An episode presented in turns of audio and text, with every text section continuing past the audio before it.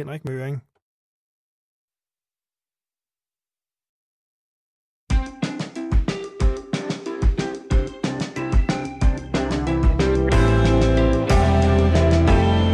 Velkommen tilbage til dagens faste lavnsbolle inficerede udgave af Firtoget. Jeg har tykket af munden, og jeg hedder stadigvæk Simon Brix Frederiksen.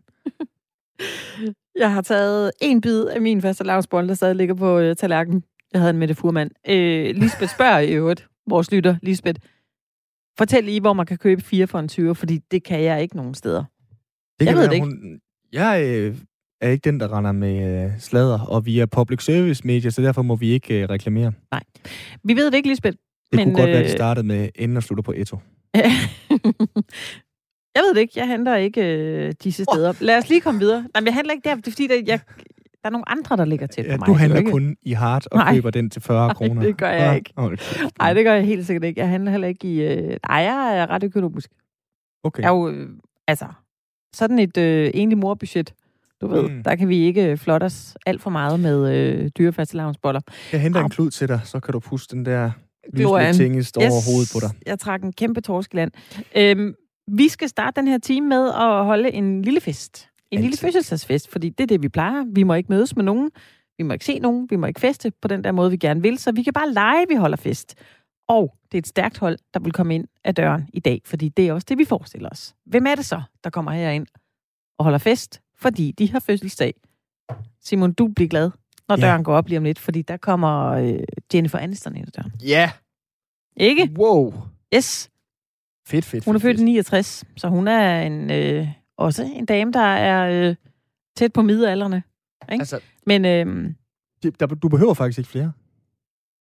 nej, men, men der skal være lidt, øh, Okay. der skal være lidt til mig også, ikke?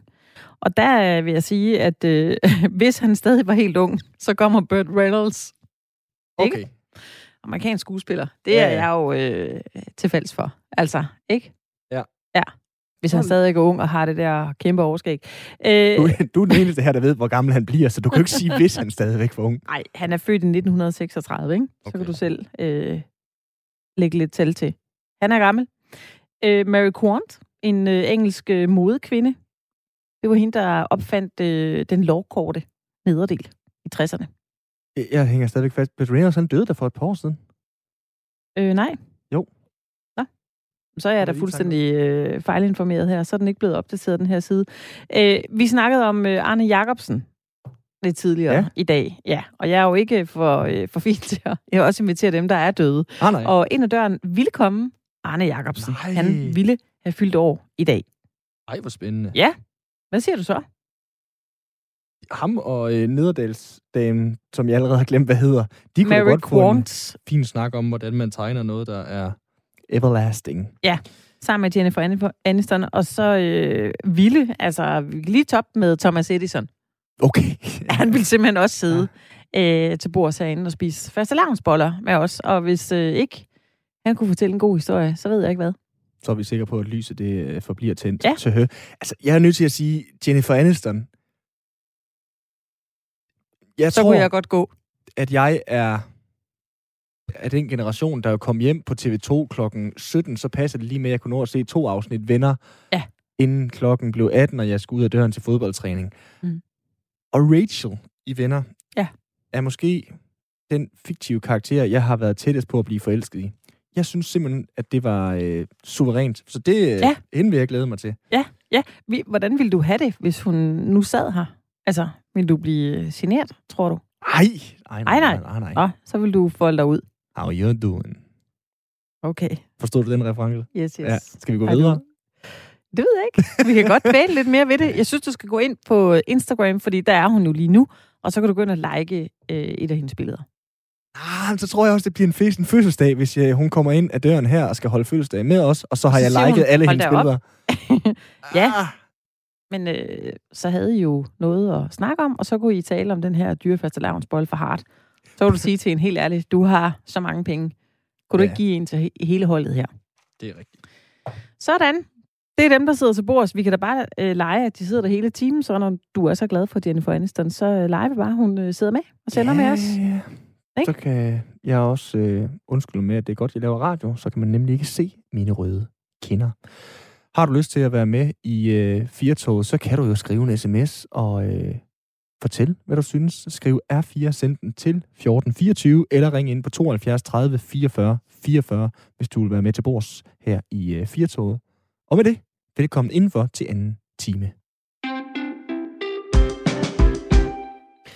Min første hele fodboldkamp, mm. jeg så i fjernsynet. Ja.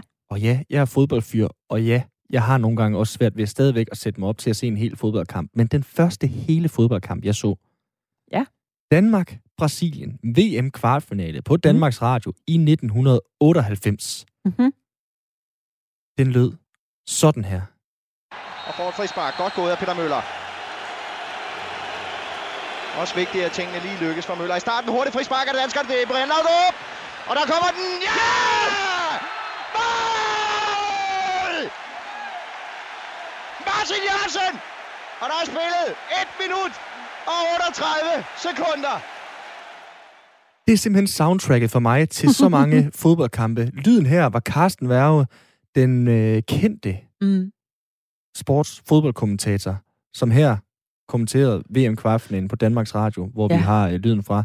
Men øh, siden øh, 1988, så har han simpelthen været øh, kommentator. De sidste 22 år, der har han været det på TV3. Og man kan sige, for mig er det her jo ligesom øh, mater og let til Tour de France. Øh, og for nogen kan bedre øh, huske øh, Svend Gers, da han kommenterede Dynamitlandsholdet i øh, 80'erne. Det er ligesom deres soundtrack til alle de her store sportsbegivenheder. Det er bare noget, der har samlet så mange mennesker, så mange mm. af os, med eller uden klaphat, og har lyttet til lige præcis hans stemme, uden nødvendigvis at kunne sætte øh, stemme på. Mm. Jeg synes, han var en pivhamrende dygtig kommentator. Nu skal han simpelthen ikke kommentere mere. Nu skal han være sports fodboldredaktør, hedder det endda, på øh, TV2, mm. som igen begynder at satse på øh, det. Jeg synes, altså, for mig er det jo også øh, lyden af min barndom. Altså, og det er jo det, der er så dejligt med de her øh, stemmer, at nogle gange, øh, jeg er jo overhovedet ikke interesseret i, i fodbold, men Nej. lyden af det, husker ja. jeg.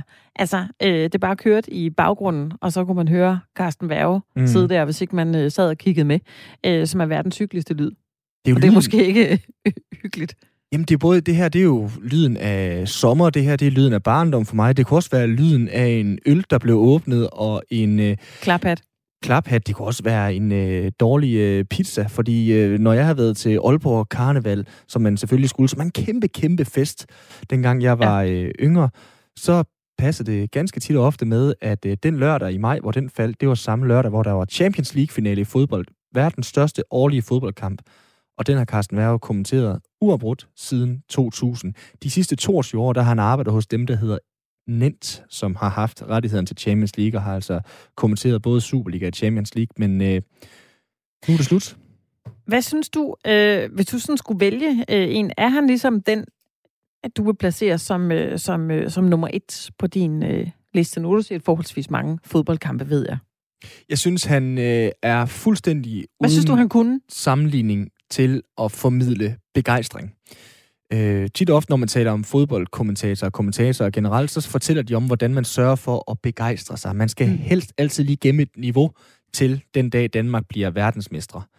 Fordi at det, øh, det nytter ikke noget, hvis du øh, jubler øh, på øh, 1-10-skalaen 10, når nu Esbjerg de scorer til 2-0 mod mm. Sønderjyske i første division. Ja. Det holder bare ikke. Så gemmer man lidt. Ja, nemlig. Ja. Og som vi hørte i klippet her fra DR i 98, han havde jo den der begejstring, synes jeg, da han var bedst. Han, han kunne virkelig finde den der barnlige glæde ved fodbold frem og væk den i mig. Den synes jeg var øh, helt suveræn. Jeg synes, øh, han øh, i de sidste par år har haft, øh, og det kan jo være, at han har været øh, midt, og måske derfor har synes at det var på tide at finde sig et nyt arbejde. Der synes jeg, han har haft det svært ved den begejstring. Øhm, så på den måde øh, har, øh, har de bedste minder for mig med Carsten været, været Champions League-finalerne for øh, 10 år siden, og så de her øh, landskampe. Og øh, ja, han, da, da han var sgu øh, i toppen. Jeg har svært ved sådan at nævne nogen, der faktisk er bedre til lige præcis den der begejstring ved fodbolden. Mm. Betyder det noget for dig, at de formidler den her begejstring, eller er du sådan en type, der øh, ligesom min morfar helst vil have den uden lyd? Nej, nej, nej, nej, nej. Lyden er da alfa og omega. Okay. Jeg elsker jo lyd. Jeg er jo en, der hellere vil lytte end, øh, end kigge på ting. Så øh, jeg husker meget. Øh, altså, mine minder er ofte med noget, der lyder af noget. Mm. Og især Carsten Værge stemme. Helt klart. Det er også et parforhold, der går i stykker nu. Ja. Han har jo kommenteret med Per Frimand i alle årene. Det kommer jo ikke til at ske mere. Nu skal han lige pludselig finde en ny fastmarker.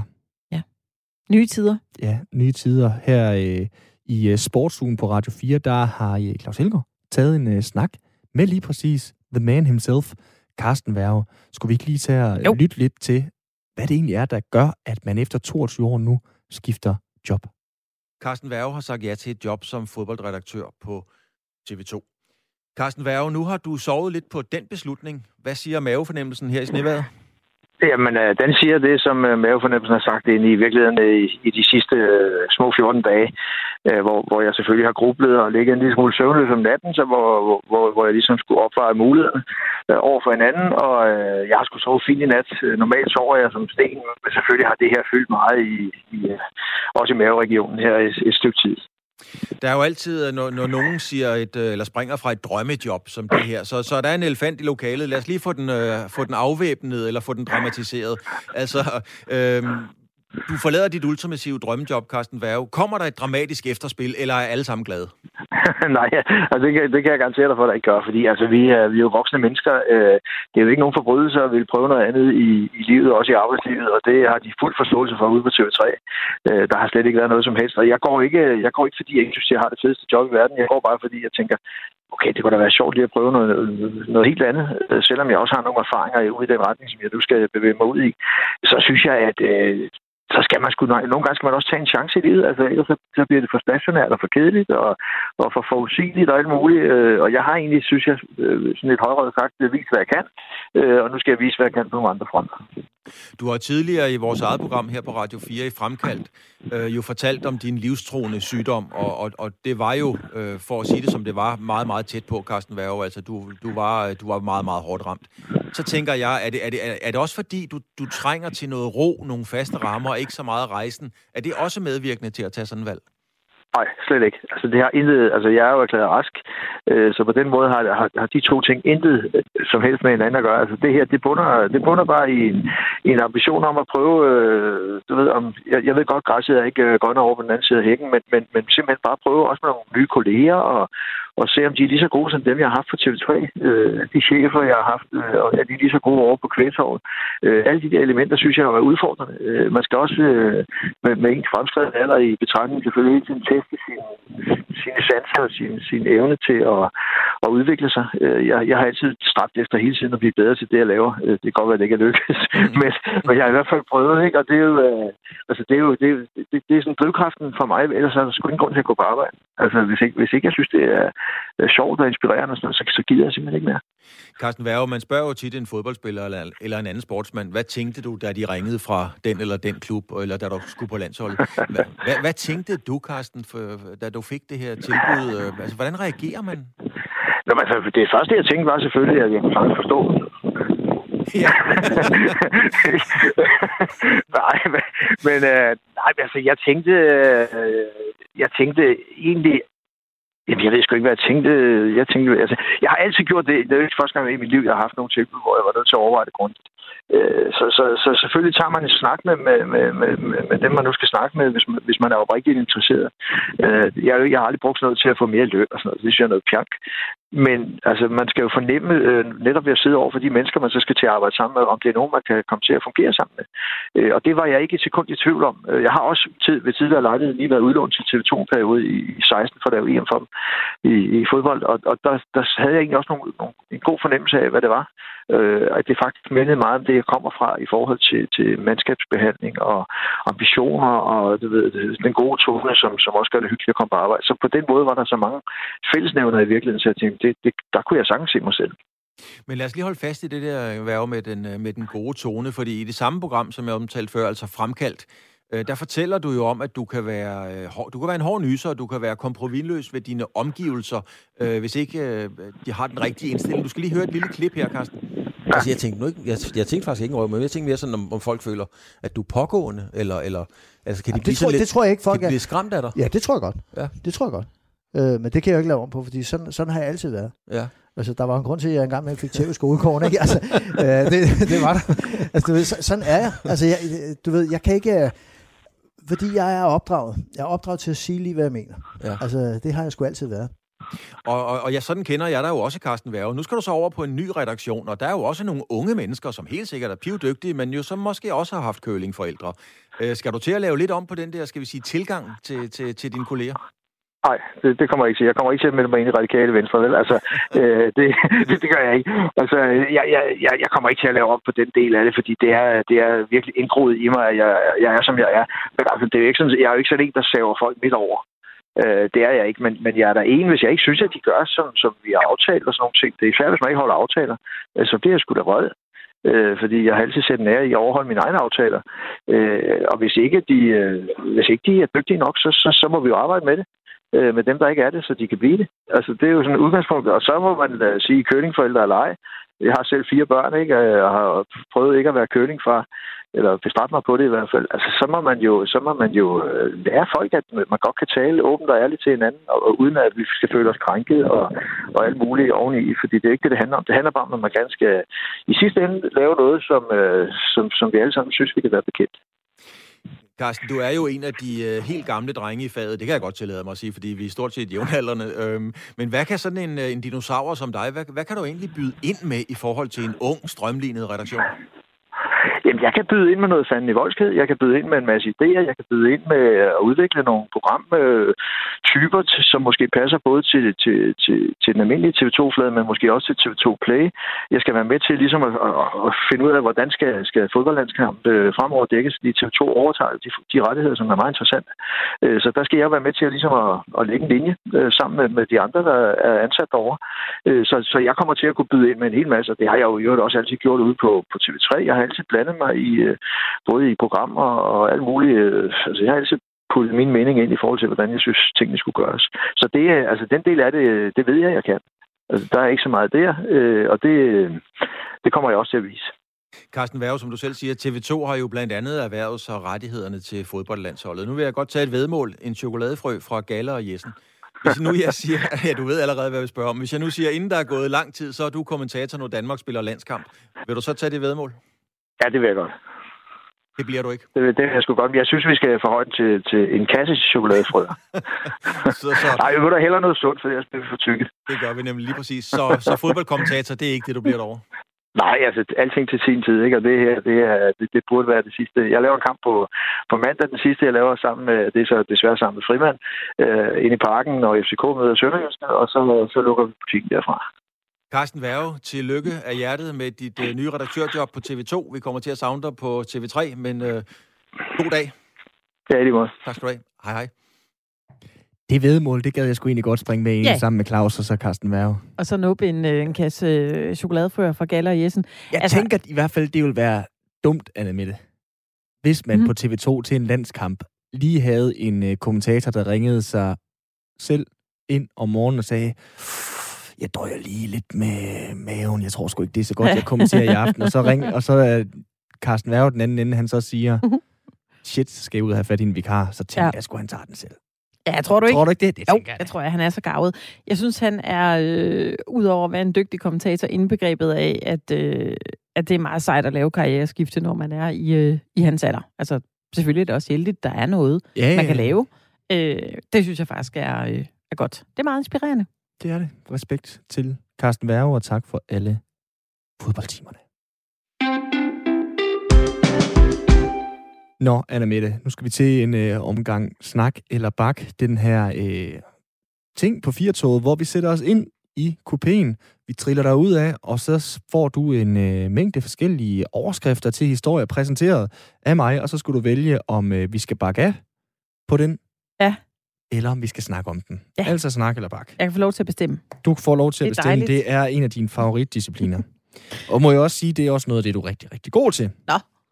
Jamen så... Hvorfor siger du nå? Jamen, det er fordi, du, du, sag, det, det er, fordi du, du øh, nævnte det i går, at jeg havde, sidste gang, da du lavede den, der havde jeg sagt, uh, gå videre. Altså, øh, bak, ikke? Nej, snak. Der var i hvert fald en af dine historier, som, øh, som jeg ikke lige synes, du skulle fortælle, og så øh, foreslog jeg den selv. Og det er jo det, ja, det er faktisk min rigtigt, historie. Ja. Og det, man ved jo aldrig, hvad man siger nej, nej. nej til. Det er jo også det, der er sådan lidt uh, tombola-agtigt Præcis. ved det. Ja. ja det Jamen, øh, sæt i gang. Jeg er det klar. Det amerikanske tombola er vi i gang med. Hus til salg på 1,6 meter i bredden. Ja, tak. Det er Londons smalleste hus. Ja. 1,6 meter. Jeg tror faktisk, jeg har set det. Det er fandme smalt. Ja, det altså, er det er jo øh, virkelig smalt. Hvor højt er det? Det er... Øh, Er det det der er fire etager, sådan cirka? ja, fem etager højt. Aha. De er simpelthen blevet øh, sat til salg i øh, bydelen Shepherd's Bush Ja. i øh, London, hvis du skulle være interesseret. Det koster øh, godt og vel 8 millioner kroner, eller 950.000 pund. Men så får du det, som sagt, også øh, fem etager, men stadigvæk kun 1,6 meter. Det er rimelig mange smalle IKEA billig billigreoler, du skal have dig ind, hvis du sådan skal kunne øh, bruge det til noget. Ja. Øh, hvor, nu siger du, det er øh, 1,6 meter bredt. Hvor, hvor mange kvadratmeter er der? Der var fem etager. Fire etager? Jamen, jeg har sådan øh, ikke rigtig øh, styr på kvadratmeter Ah. øh, antallet, udover det eneste, der, Men der øh, bor står nogen, derinde. ikke? Altså, Ja, ja, der bruger det, det, til oprindeligt så var det en hattemager, øh, bygget i øh, slutningen af 1800-tallet, starten af 1900-tallet. Det er simpelthen øh, godkendt til bolig i øh, Shepherd's Bush. Og man kan sige, nogle gange taler vi om, i år, de er simpelthen sten så meget priserne på øh, lejligheder i København og Mhm. Aarhus og så videre der. 8 millioner kroner for fem etager, der er 1,6 meter i bredden. Jo, men Det alligevel, så bor du der, så har du glemt noget. Ej, så skal du ned igen og op igen. Har de, er der sådan en øh, brandmandsstang, øh, der går igennem hele øh, bygningen? Ja, det måske. Det, vil ville nok være ret fedt, Ja, det ville være super den. oplagt. Det er 8 super. millioner kroner. Øh, ved man noget om, hvor lang tid de har boet der, øh, dem der bor der nu? Nej, men jeg, har- det, og det er det næste. Fordi... Jeg har desværre ikke set salgsopstillingen. Nå. Fordi jeg tvivler på, at de skriver egnet til familie. Øhm, eller Jeg synes, at den er det, det decideret egnet til. Altså, et barn på hver etage, det ville være perfekt. Så er du fri for at blive afbrudt, så kan de sidde der og have hjemmeskole. Gud. Lige før jeg overvejer at ringe til banken i Jeg har morgen. simpelthen en britisk ejendomsspiller gennem Ja, dig. det kunne være. Det kunne være, det, det, er kunne faktisk, det har være. jeg slet ikke tænkt over. Jeg Nej. tænker bare det der med, Kunne du ikke forestille dig, og altså kæresten, så har du din egen etage? jo jo, og så, og så tre ekstra Ja, præcis. imellem os. Ja. Jamen, øh, godt. Men Det var 1,6 en, øh, Der er nice- fandme ikke engang plads til en dobbeltseng. Nej. Uegnet til par, må Men vi altså, sige. den er jo forhåbentlig mere end 1,6 lang. Ja, så- ja, Ja, ja. det Så er den, du- men du får da stadigvæk problemer. Ja, så må du få øh, to enkeltsenge, ikke? Det er noget af en trigonometriopgave. Ja. Øh, ja, tak. 8 millioner kroner. Fem etager i Shepherd's Bush i London. Jeg tager den. NBA-stjerne nægtede at spille videre midt under kamp. Ja, tak. NBA, basketball, stjernen Mm. Kevin Durant fra Brooklyn Nets, han øh, var lidt mere end øh, almindelig meget frem og tilbage forleden, da de mødte øh, Toronto Raptors. Altså frem og tilbage forstået. Normalt løber han frem og tilbage. Her var det frem og tilbage ind og ud af kampen. Mhm. Mm-hmm. Fordi først så måtte han ikke spille. Så Nå. måtte han gerne, inden han så til sidst blev flået ud midt i kampen. Og det var ikke, fordi han hverken gjorde det dårligt eller ej. Det var simpelthen, fordi han kort inden kampen havde været i nærkontakt med en person, der havde afleveret en coronatest med et usikkert svar. Aha. NBA, de besluttede så i øh, første omgang, at øh, kampen, der lige var begyndt, Kevin Durant, han må gerne spille, fordi han ikke var bekræftet positiv, den her nærkontakt. Mm. Midt under kampen i tredje kvartal, der får han så besked om, at han ikke må fortsætte kampen, da hans nærkontakts pos- eller prøve nu viste et positivt svar. Corona, corona. Ja. Ja. Jamen, det er da en fuldstændig klassisk øh, corona-finte og historie, det der. Ja, det er fandme bøvlet, ikke også? Ja, det er da super bøvlet. Ja. Nå. Hvad, Efter sigende skulle Kevin Durant have sagt, befri mig, da han øh, til sidst øh, blev beordret af banen. Det her, det Okay. orker han simpelthen ikke. Det der jo forstår jeg er, godt. Øh, og så kan man jo snakke øh, coronavirus og øh, gøre det med, med nogen, der er klogere end os er med det, men han har faktisk selv haft det her.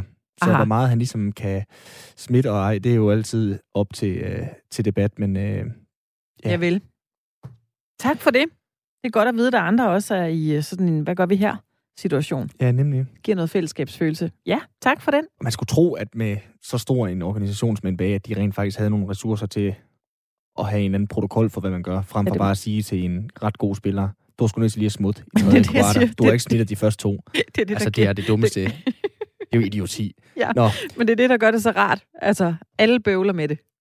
De havde ikke nogen protokol. Nej. Tak for den. Den næste, det er øh, verdens bedste nogensinde kaster touchdown med trofæet. Nej, tak. Fair nok. Jeg skal lige rulle lidt længere ned. Ja, ja. Enhedslisten kritiseres for omvendt sexisme. Ej, tak. Det siger du også nej til. Ja. Nå, det er spændende, om du får tre på stribe, så løber jeg sgu hurtigt tør for historie her. OB kritiseres for, ko- for køb af spiller, fansene elsker. Prøv lige at sige den igen. OB kritiseres for køb af spillere, som fansene elsker. Nej. Hvad? Så skal den virkelig øh, være spændende, fordi jeg er jo ikke øh, fodboldinteresseret. Nej, men... Kom så med den så. Så kom med den. Jeg kan se på, at du gerne vil fortælle den. Jeg siger, ja, ja fortæl om den. Det er fordi, de, for nogen... de elsker spilleren her. Ja, ja, de er helt vilde med ham. Mm.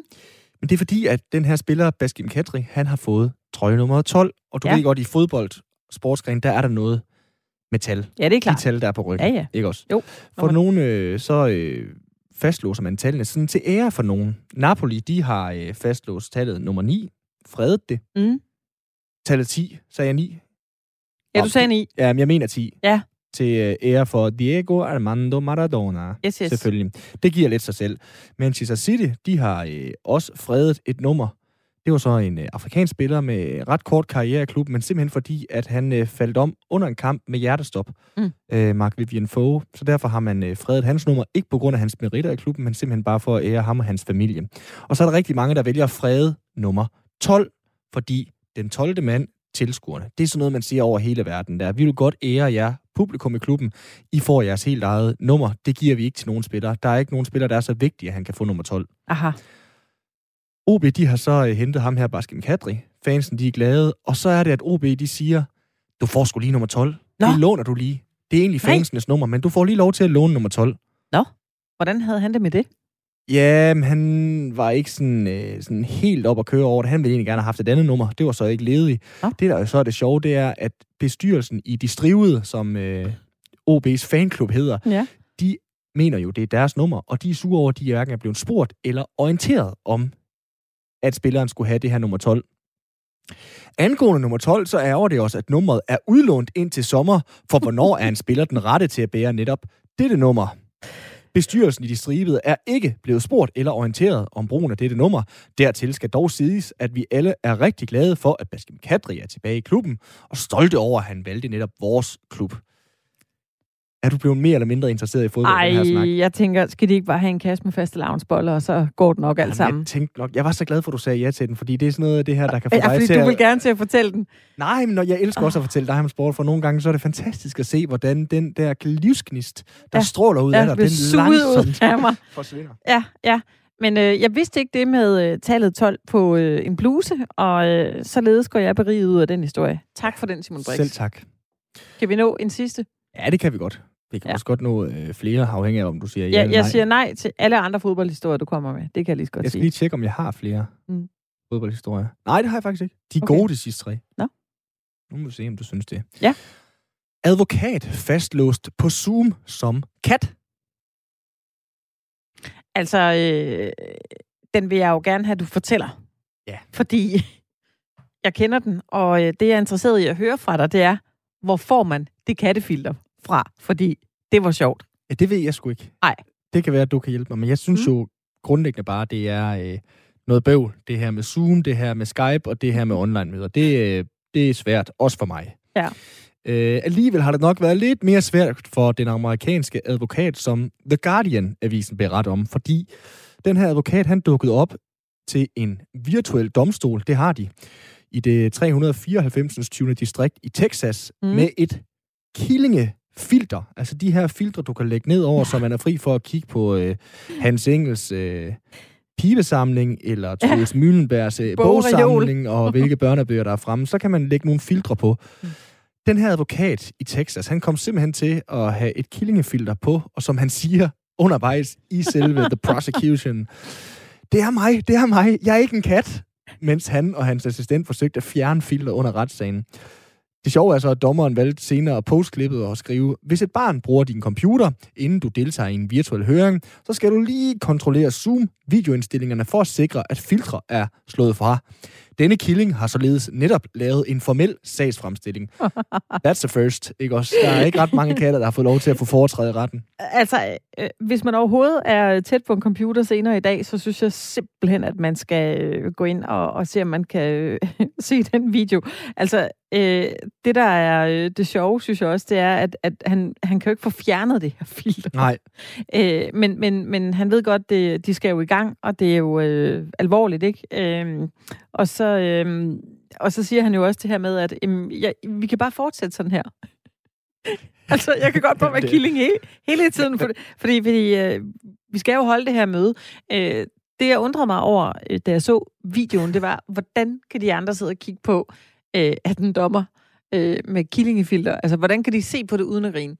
Nu, det, det synes jeg er imponerende. Jamen, også fordi, nu kan jeg komme afsted måske med en fordom, der øh, ikke er helt bekræftet, men advokatfaget, dommer, ja, retten og alle de her øh, afledte ting her, det er vel noget af det mest konservative og regelrette, der overhovedet findes. Hallo, ja. vi beskæftiger os med jura.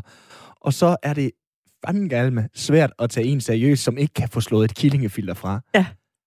Men det er øh, farverne i Zoom-verden. Jeg elsker lige præcis den video. Ja. Den øh, er en af de gaver, corona kom med.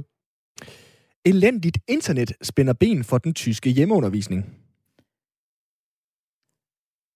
altså, jeg, jeg får lidt øh, over hjemmeundervisning. Mm. Der er lidt, øh, jeg, jeg siger jo, gå videre. Det er i orden. Hvordan går det med din hjemmeundervisning? Øh, det går okay. Og så lukker det vi den. Det går okay. Ja, det går okay. fint. Ja. Godt. Den øh, sidste omgang i dagens Snak eller Bak, det er Grand Prix comeback efter ja. 43 år. Yes, tak. Det vil jeg gerne høre Er lidt du stærk i Melodi Grand Prix egentlig? Ja, sådan da. Ja. Sådan nogenlunde. Jeg er ikke eksperttypen, der ville vinde alt i en trivia. Men jeg ved der noget. Er du, du er væsentligt mere musikalsk, end jeg er, kan jeg godt afsløre, for den lille sluttede skare mennesker, der lytter til oh, vores program. Det ved jeg nu ikke.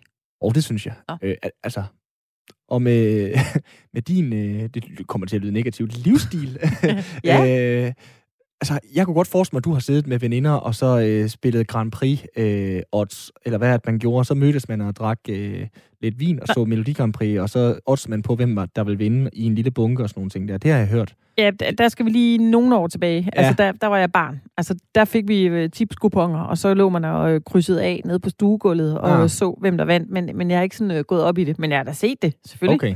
Og fulgt med. Jeg synes, øh, det var bedre i de gode gamle dage.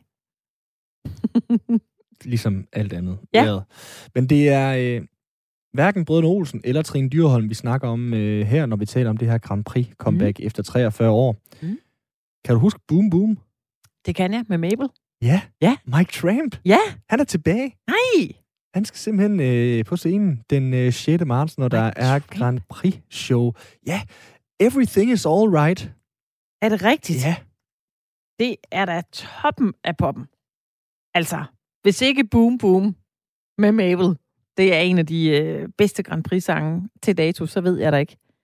Nå, det må jeg da nok sige. Simpelthen, han er blevet inviteret af Danmarks Radio. De laver lidt om i øh, konceptet for Grand Prix. Det gør de jo med mellemrum. Nogle gange har der været en jury, der har skulle bestemme, hvem der skulle afsted til det internationale, øh, sammen med os ja. seere. I år, der er det så udelukkende os seere, der får lov til at bestemme. Øh, men der er så en jury, der har udvalgt sangene. Og mm. de har simpelthen øh, udvalgt øh, Mike Trams Everything is Alright, som øh, egentlig ikke var tiltænkt som en Grand Prix-sang, men det jeg skrev, har du ikke lige en sang? Han havde så en halv, og så har han valgt at øh, lave den færdig. Ja. Ved du hvad? Øh, dengang, altså, øh, Mabels Boom Boom, den, ja. den må jo have hængt ved ham i øh, overvis. Altså, det var en af de der numre, der bare... Øh, altså, klistrer på ryggen mm. af den kunstner, der har øh, fremført den. Tror du, tror du, det samme sker igen? Øh, nej, jeg tror sgu stadigvæk, Boom Boom kommer til at hænge ved, også her mm. efter, med mindre han skulle gå hen og vinde det hele, tænker ja. jeg. Altså, Ja, det ved jeg sgu ikke. Altså det, han øh, blandt andet har sagt i de interviewsene før, det er, øh, han savner lidt anerkendelse i Danmark. Altså nu ønsker han at slå øh, sit navn fast som andet end bare en haspin, så det ikke bare Boom Boom, mm-hmm. der hænger fast. Altså han har jo lavet 26 albums siden Boom Boom var fremme for øh, de her 43 år siden. Han mm. har boet i USA og turneret derover. Han har øh, boet i Jakarta med sin indonesiske skuespilskone og så videre der, og han kunne godt tænke sig nu igen at, at ligesom gøre sig selv til øh, det nye i øh, Danmark. Og nu får han altså chancen til øh, Melodi Grand Prix. Altid også. Yeah. Mike Tramp, jeg, hvis jeg, hvis, jeg tror, min stemme går til ham så. Okay. Bare sådan øh, god gammel, øh, for god gammel venskabs skyld. Ja.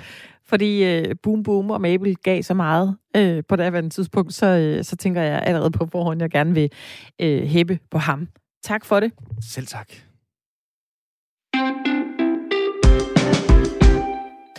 Måske er vi ved at være øh, lidt trætte af at høre om, øh, om krise historier, fordi vi befinder os jo midt i en kriseperiode og har gjort det rigtig, rigtig længe. Coronakrisen øh, fylder selv sagt rigtig, rigtig meget. Men der har jo også været en øh, finanskrise og en øh, klimakrise. Mm. Vores øh, næste gæst har skrevet en bog, der hedder Krisesamfundet. Øh, bogen er en, en samfundsdiagnose, som øh, argumenterer for, at krisen er blevet en, en tilstand, altså og et vilkår for vores tid. Velkommen til dig, Mikkel Vedby. Jo, tak. Tak, fordi jeg måtte være med. Du er professor i øh, statskundskab ved Københavns Universitet og også øh, forfatter til, til bogen her. Hvorfor har du egentlig skrevet en bog om øh, krisesamfundet? Jamen, jeg, jeg, jeg, hvis jeg skal være helt ærlig, så er der et element af, af, af terapi i at skrive den her bog, fordi ligesom, ligesom øh, mange andre har jeg jo været igennem et, et, et, et, et både travlt og en lille smule stressende øh, forløb med, med, at, med at være i den her coronakrise og mm. være med til at omlægge undervisning på universitetet, hvor jeg arbejder. Øh, og, og det fik mig egentlig til at tænke på, hvad, hvad er det, der foregår her? Øh, altså, ja. hvorfor er det, at vi nu står i den her store krise, og vi har stået i finanskriser og, øh, og alle mulige andre ting? Og der, der tror jeg, at mit svar er, at vi, vi i stigende omfang ser vores samfund som noget, der er formet af kriser. Det er også så komplekst, så det er måske først, når vi står i krisen, vi for alvor forstår, hvad, hvad, hvad det er, der er på spil. Øh, I coronakrisen har vi, har vi måttet se, hvordan afvejer man sundhedshensyn øh, øh, op mod, om vi skal have frisørerne åbne og, og andre af, af de her spørgsmål. Øh, så, så krisen er måske også en måde at forstå, hvad det er for et samfund, vi, vi har udviklet os til. Mikkel, når vi taler om de her øh, kriser, eller når vi taler om historier herunder, i hvert fald coronakrisen, så kan vi jo mange gange godt lige have det sådan lidt, åh, orker vi nu? Det har stået på i 11 måneder. Orker vi nu at høre om øh, endnu en øh, nedlukning eller endnu en mutation osv. der? Sådan øh, helt grundlæggende, når man skriver en his, bog om krisesamfundet, hvordan har man det så, når man i syv kapitler har skrevet om øh, kriser, og så rammer 8. kapitel? Har du også sådan undervejs haft kriser i at skrive om kriser? Jeg, jeg, jeg har altid kriser, når jeg skriver, er jeg bange for. Men det var nu, det var ikke så meget, fordi jeg ikke kunne holde emnet ud. Det var mere, fordi jeg synes, det faktisk var lidt svært at beskrive, fordi det er, det er sindssygt komplekst. Jeg, jeg, jeg, jeg, jeg er jo lige så træt som alle mulige andre af, at, øh, at hvad hedder, det skulle gå med mundbind på og, og alle de der ting. Men, men jeg tror på den anden side også, at hvis vi kigger lidt tilbage, så er det her selvfølgelig noget voldsomt noget, som de færreste af os har, mm. øh, har, har prøvet før. Men, men det kan da være, der var folk, der kan huske, at deres, øh, deres hus ikke var helt lige så meget værd, som det, de troede, det var øh, i kølvandet på finanskrisen, eller øh, meget af vores personlige liv øh, fortæller vi jo egentlig også om kriser. Altså hvis man møder og drikker en øl med en gammel ven og siger, hvordan går det så? Jamen så hører man selvfølgelig også om, om triumferne og sejrene, men der hører, man hører der også om kriserne fra, øh, hvordan det går med børnene i skolen til, hvad hedder det, om man er blevet skilt eller ej. Ikke? Altså jeg, jeg, jeg, jeg tror, at, at, at kriser er noget, der fylder enormt meget hos os. Og derfor tror jeg også, at vi skal forstå, at, at, at når, når, vi, når vi tænker på vores personlige og offentlige liv i kriser, så, så ender vi også med at hele tiden øh, blive lidt træt, som du siger, blive lidt stresset. Altså nogle gange er det måske også værd at huske at øh, spørge os selv, om det her egentlig er en krise, eller om vi kan håndtere den på, øh, på mere fredelige og sådan lidt tilbagelænet vis. I bogen der skriver du, at øh, krisen den er blevet sådan øh, en, en tilstand og et, et vilkår for vores tid. Kan du prøve at, øh, at sådan oversætte det til menneskesprog? Hvad, hvad, hvad mener kan, du egentlig med det? Godt, det kan måske godt lyde en lille smule abstrakt, men det er det jo egentlig ikke. Altså, øh, hvis, hvis man skal forandre noget i det her samfund, øh, eller på en arbejdsplads, øh, så, så vil man gerne sige, at der er en, der er en krise eller en brændende platform, øh, som, som ledere vil kalde det. Ikke? At øh, vi, har, vi bliver nødt til at reformere øh, den offentlige sektor, fordi der er for mange, der skal på pension, så vi får ikke så mange skatte øh, vores firma er, øh, tjener ikke nok penge, så vi bliver nødt til at skære ned i HR-afdelingen, eller hvad det nu ellers er. Øhm, mange af de her ting er jo fuldstændig legitime. Øh, hvis der er en sundhedskrise, så er det måske meget godt at lukke landet ned.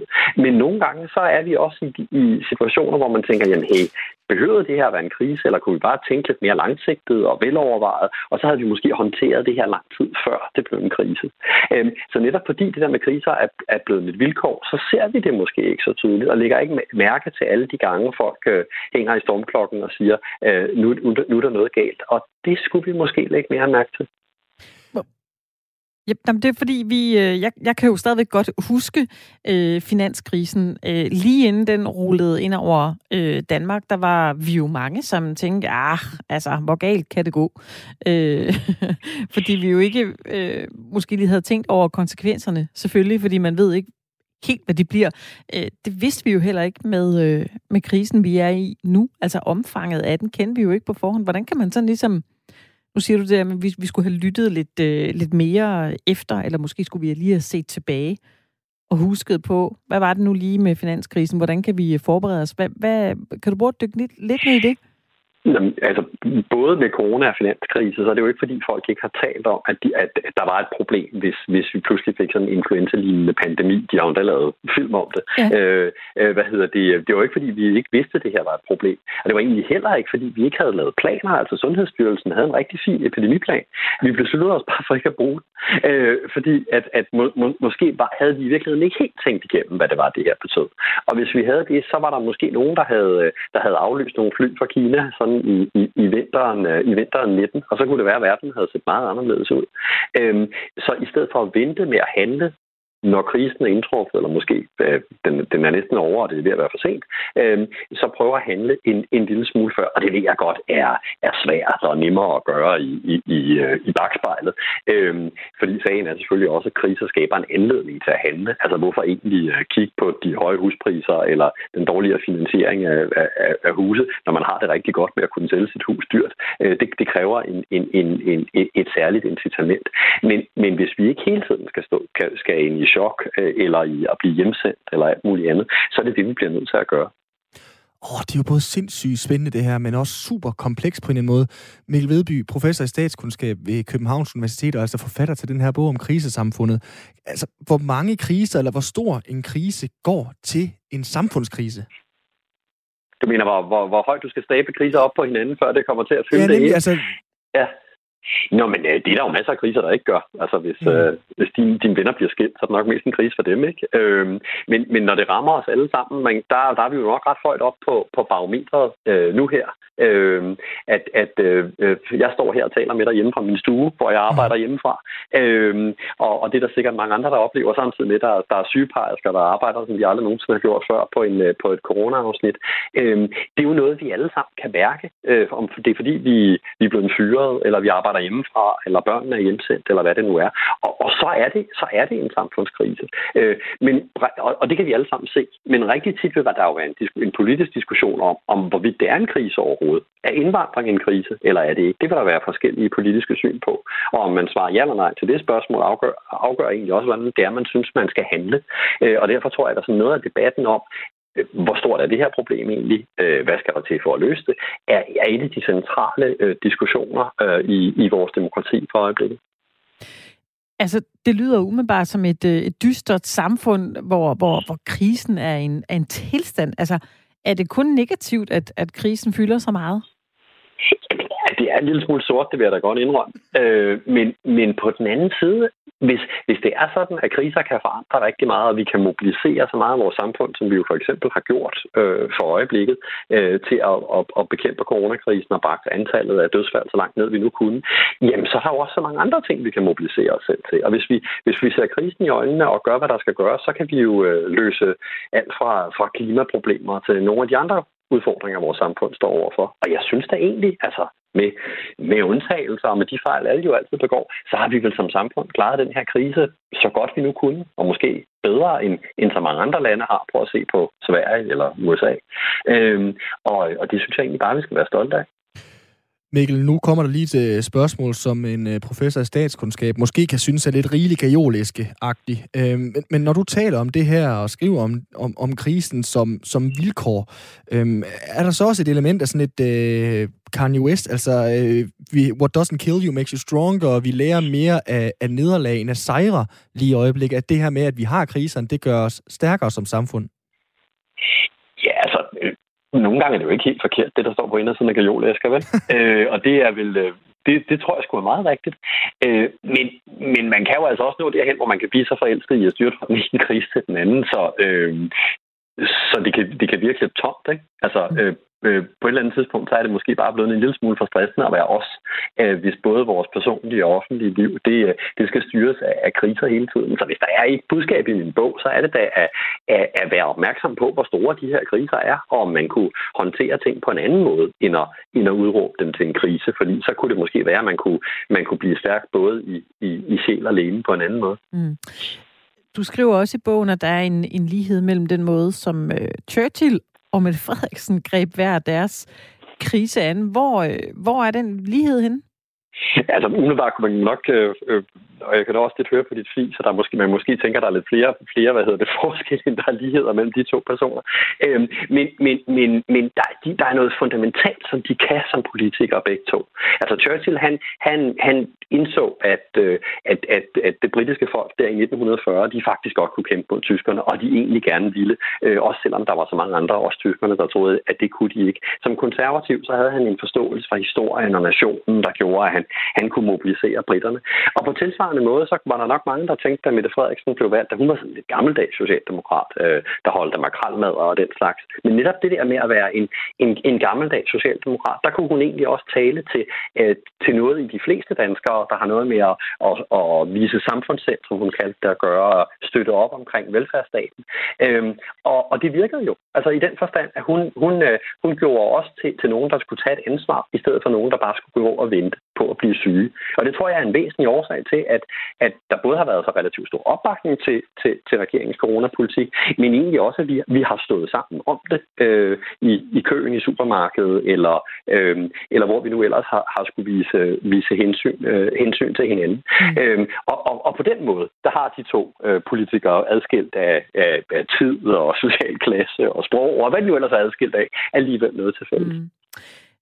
Nu er du forfatter til, øh, til den her bog, som, øh, som vi taler med dig om lige nu, der hedder Krisesamfundet, men øh, og ja, du sagde også selv, det var nærmest øh, terapeutisk, da du skrev den, fordi der kom du igennem en, en masse tanker. Hvad har du selv lært øh, af den her krise? Jamen, jeg tror egentlig, jeg har lært noget af det samme, som, øh, som jeg skriver i bogen, nemlig at, øh, at nogle gange skal man øh, egentlig ikke tage for givet, at vi ikke kan håndtere forandring, for det kan vi faktisk godt. Øh, at øh, vi, vi kan egentlig godt, selvom det, det virker stort og voldsomt, og, og, og det er nogle, det, den her kriseerfaring er noget, som, som de fleste danskere jo gudskelov ikke har øh, øh, i så stort et omfang i dag, øh, at, at, at, at, at øh, vi kan godt. Øh, øh, og vi kan egentlig også godt stole tilbage meget på hinanden til, at vi, øh, vi ikke behøvede at have soldater gående i gaderne for at sikre sig, at vi, øh, vi, vi, holdt, øh, vi holdt de regler, der skulle til for at begrænse det her. Og det, øh, det er mig egentlig glad for at bruge i Danmark. Kan man se sig selv i bogen på nogen måde, øh, Mikkel? Det er selvfølgelig, det er selvfølgelig svært at sige, om du øh, kan svare på, om jeg kan se mig selv, men når man taler om et krisesamfund, så kan man sige, så er det jo øh, øh, op på de lidt højere navler. Øh, men, men i forhold til de kriser, man selv kan gå igennem, om det kunne være en skilsmisse, eller hvad det, hvad det nu kunne være, kan man se sig selv i krisesamfundet, tror du? Øh, altså nu, nu, nu vil jeg sige, jeg tror mest, den bogen fungerer som terapi for mig selv. Jeg kan ikke love, det har samme effekt på læseren. Ej, øh, men, men, øh, men hvad hedder det? Det er der, det er der andre professionelle, er klar. Men, men, men, men til, til gengæld, så synes jeg måske, at det, det jeg tit oplever, som kan være sådan lidt forvirrende, når man vælter fra, øh, fra ene øh, nyhedsindslag til det andet, eller den eneste oplever fra den anden, det er, hvor hænger alt det her sammen? Øh, og det vil jeg da håbe, at en læser, når de havde, var nået til sidste side, ville sige, nå ja, okay, jeg kan egentlig godt se en sammenhæng mellem nogle ting, som jeg ellers synes ikke rigtig havde noget med hinanden at gøre. Så, så ville jeg være glad, hvis det var det, man, man, man følte bagefter. Mikkel Vedby, tillykke med bogen, og tak fordi du gad at være med her.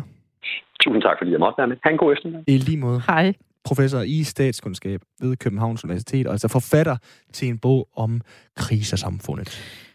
Jeg synes, det var dejligt, at han lige fik med, Mikkel, at øh, vi, vi, vi bliver lige anerkendt her. Vi kan faktisk godt finde ud af at omstille ja. os. Vi er faktisk øh, gode til at håndtere den her krise. Øh, det fik mig lige til at tænke på, at vi øh, roser måske hinanden for lidt. Altså, vi får selvfølgelig de her restriktioner mm. stukket øh, ud med jævne mellemrum på pressemøder. Nu skal der ske det. men at, øh, at vi faktisk er vanvittigt gode til at øh, omstille sig. Vi talte med øh, René, som er øh, landmand mm. tidligere i programmet, øh, og han sagde jo også, at han skulle selvfølgelig også som landmand opfinde den dybe tallerken i den her krise. Øh, det han også hæftede sig ved, eller som han nævnte, det var, at vi er jo vildt gode til at omstille sig, sådan det gik alligevel, ja. for ham i hvert fald. Der er selvfølgelig øh, mange, der har ramt af den krise øh, på en helt eksistentiel, forfærdelig måde, men øh, det er da vigtigt lige at huske på, at vi kan det her. Ja, der er sådan lidt de der opfundne danske ord, øh, som egentlig, øh, synes jeg grundlæggende er forfærdelige, men måske passer meget godt på det her, nemlig agil. Mm. Det er sådan noget, man skal skrive i ansøgninger og sådan nogle ting nu her. Nå, men, skal men, man det? Ja, det, jeg så Svend Brinkmann gjorde sig i hvert fald lidt øh, fornøjelig over, at øh, der var så mange, der gerne ville være agile i det her. Aha. Men vi har jo virkelig vist under den mm. her coronakrise, at vi er omstillingsparate, og det er jo sådan en øh, notching for viderekommende nogle gange, når øh, Mette Frederiksen eller Magnus Højtnik på de her pressemøder jo også simpelthen i tale sætter, at vi har været gode til at øh, omstille os. Vi har været gode til at være agile, fordi ja. øh, jeg, altså... jeg får også sådan lyst til, at Mette Frederiksen og nogle af de andre øh, slutter deres pressemøde med at sige tak, fordi I gør det så godt. Altså, ja, nemlig. Jamen... Øh, det synes jeg kunne være dejligt. Jamen, ikke? jeg tror da ikke grundlæggende for alle mennesker, så vokser vi jo af ros. Ja, præcis. Og lige nu øh, behøver vi ros. Anerkender vi egentlig hinanden øh, ja. nok? Det ved jeg faktisk ikke. Og det er det, jeg mener Om vi... Ja. Øh... Notching for viderekommende. Altså, hvis jeg øh, roser dig og siger, at øh, du godt kan gå op til fjerde sal uden at blive øh, forpustet, så kan det være, at øh, du rent faktisk gør det. Ja, ikke efter de faste lavnsboller, vi har spist under programmet i dag, men, øh, men ja, det er da rigtigt. Det kunne være, altså måske skulle vi prøve at tale lidt mere i programmet, måske i, øh, i morgen, om vi anerkender hinanden nok. Ja. Har du, har du rost din næste nok, eller din nabo? Jeg skrev til en i morges. Han har lagt et øh, billede på, han har lavet sådan en åndssvag figur i sneen, men jeg synes, den, den var meget sjov. Ja. Ja. Så skrev jeg til ham, den er godt nok fin. Nå, man kan sige lige i øjeblikket, hvor der er coronatræthed, der er coronamæthed, og øh, vi bøvler lidt med både det ene og det andet, der, så tænker jeg da, at øh, vejen til ros, den er blevet noget længere, fordi vi kæmper lidt med overskuddet der, men... Øh, ja, det er det. det jeg fik det lidt skæld ud i går. Der, men det skal jo... Ja. Det, det er vigtigt, vi anerkender ja, det er hinanden. Så. Det er virkelig vigtigt. Jeg fik lidt uh, skæld ud i går, fordi jeg kom til at sige, at jeg kunne ikke rigtig glæde mig på de forældres vegne, som nu har mm. øh, alle børn i skole. Øh, og det er da rigtigt, det er da nederen at have det sådan. Jeg har det ikke sådan hele tiden. Men, øh, men, men jeg kom til at tænke på det, ja. da vedkommende skrev, ej, kan du virkelig ikke engang glæde dig over, mm. over øh, på, på deres vegne? Øh, og det er jo der, hvor man lige må øh, hive sig selv op i kraven et øjeblik og sige, åh jo, det er godt for dem. Jeg ved. Men det er fordi, man er ved at være træt. Ja, jeg synes jo nærmest, øh, Gud har nærmest forbydet det, hvis Margrethe øh, den anden og Danmark igen skal holde en coronatal. Men hvis hun nu skulle, så vil jeg da håbe, at hun får adresseret alle de mødre og fædre, der lige nu bakser med hjemmeundervisning, samtidig med, at de har et 37 timers øh, job og læser deres mails om øh, aftenen og svarer på dem om morgenen, inden børnene vågner, og også lige mm. skal nå i øh, Føtex. Det er det. Vi øh, skal til at runde af for dagens program i dag og øh, holde fyreaften. Vi har talt ret meget om faste i dag. Mm-hmm. Radio 4 har en, øh, et opslag på Facebook, hvor de har lavet sådan, ikke en afstemning, de har spurgt folk, hvad det skal koste. Jeg kan lige runde af med at sige, at der er nok en 90 procent øh, besvarelse her på, at de må koste 20 kroner. Det er simpelthen det prislag, det skal ligge i. Det er det. Så hvis man skulle lave sådan en helt kommunistisk prisfastsættelse der, det skal bare koste en 20'er. Yes. Ja, jamen øh, sådan må det være. Det vil jeg også gerne give. Ja, det er sådan set fint. Og det gyden i mig er også glad for, at hvis jeg får en fast lavnsbold til 40 kroner, som koster en 20'er, så vil jeg blive glad. Ingen fast lavnsbold i morgen. Til gengæld så er Anna Mette Furman og Simon Brix Frederiksen tilbage i morgen. Du lytter til Specialklassen.